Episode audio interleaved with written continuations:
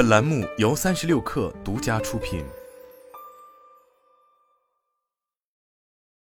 本文来自《华尔街见闻》。十日下午，威马汽车通过其官方微博发布告知函称，上海市第三中级人民法院于二零二三年十月七日受理了威马汽车科技集团的预重整申请。此前稍早，全国企业破产重整案件信息网显示。威马汽车科技集团有限公司（简称威马汽车）被申请破产重整，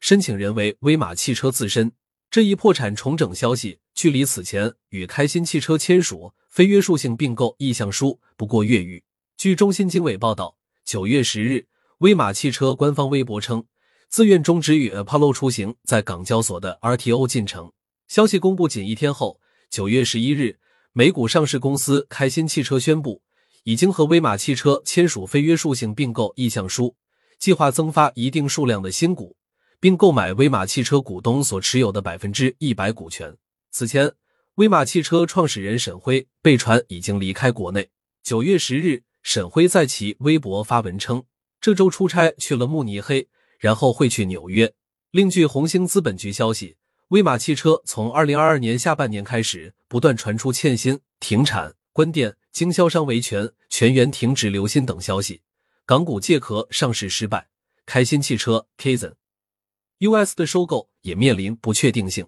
此外，值得一提的是，威马汽车目前存在二十多条被执行人信息，被执行总金额超过一亿元。威马汽车还存在着多条股权冻结信息，其股东及持有的多家公司股权已被冻结，冻结数额合计超百亿元。据界面新闻报道。今年三月，威马所持威马汽车制造温州有限公司四十点四亿元股权被冻结。八月，威马黄冈工厂的主体湖北星辉新能源智能汽车有限公司的六十亿元股权被冻结。在破产重整消息之前，威马汽车还新增了一则数额达六十亿元的股权冻结信息，被执行人为苏州威马智慧出行科技有限公司，期限自今年九月二十七日至二零二六年九月二十六日。此番威马汽车主动申请破产审查，或许意味着这家老牌造车新势力几经自救，仍难挽回颓势。国家企业信用信息公示系统显示，威马汽车成立于二零一二年五月，法定代表人为沈辉，注册资本六十亿元，由苏州威马智慧出行科技有限公司全资持股。威马汽车在告知函中表示，近年来因受疫情影响。资本市场不景气、原材料价格大幅波动及获取经营发展资金受挫等客观原因影响，威马陷入了经营困境。但威马不会躺平，更不会倒下，希望通过调整企业战略、解决财务债务问题、获得投资人参与重构和发展等，展开积极自救。威马汽车称，鉴于公司仍具有商业价值和挽救价值，治理结构尚完备，具有基本自主谈判能力，部分债权人也有重整意愿。上海市第三中级人民法院于二零二三年十月七日受理了威马汽车的预重整申请。据威马汽车透露，预重整将引入全球范围内的战略投资人。通过预重整程序，威马汽车将彻底审视公司的运营和经营模式，全面优化各个部门和业务板块，以降低成本、提高效率和实现可持续发展。从与未来、理想和小鹏并肩的一线造车新势力。到如今申请破产重整，威马为何沦落至此？作为与未来、小鹏和理想基本上同时期成立的优等生，威马如同不少较早就能实现新能源汽车产品落地的造车新势力一般，受到了业内外很多明星企业和投资机构的青睐。从二零一六年到二零二二年，一共完成了十一轮融资，融资总金额近四百亿元。从初始的 A 轮到最终的 Pre-IPO 轮，可以看到如腾讯、红杉资本、百度和五矿资本等明星企业和资本的身影。而初期的威马也的确如同一匹千里马一般，实现了销量的迅速提升。早在2018年，威马就发行了首款车型 X5，并在当年就取得了近四千辆的好成绩，仅次于蔚来，超过同期的小鹏。而在接下来的2019年，威马更是乘胜追击。销量提升至一点六万辆，同比增长幅度高达百分之三百，与同时期的蔚来和小鹏持续并肩。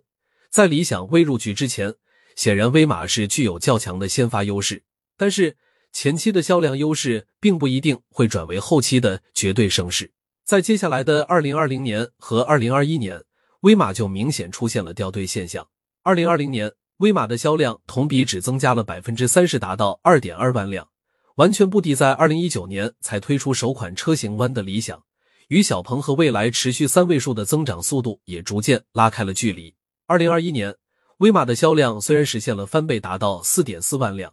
但是相比同时期的蔚来、理想和小鹏九万辆以上的销量，显然已经望尘莫及。最后，二零二二年。威马基本上已经彻底退出造车新势力一线行列。相较起蔚来、理想、小鹏、哪吒、领跑等超十万的销量，以及新宠问界和极客超七万的销量，同样主打十至二十万元的性价比较高的市场的威马，